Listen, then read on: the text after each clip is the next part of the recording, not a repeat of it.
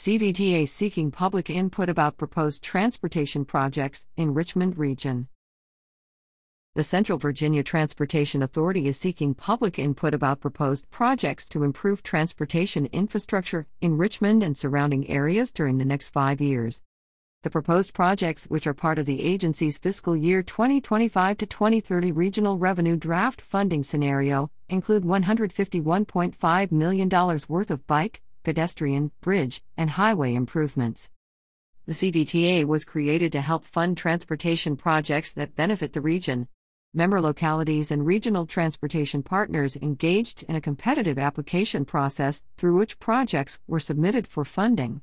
Together, the CVTA staff and members assessed the project's merit, cost, and regional value before determining a draft slate of final project commitments.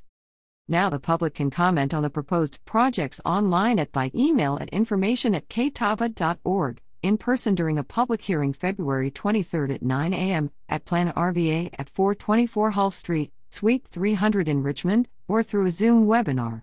Comments received on the proposed projects will be distributed to CVTA members,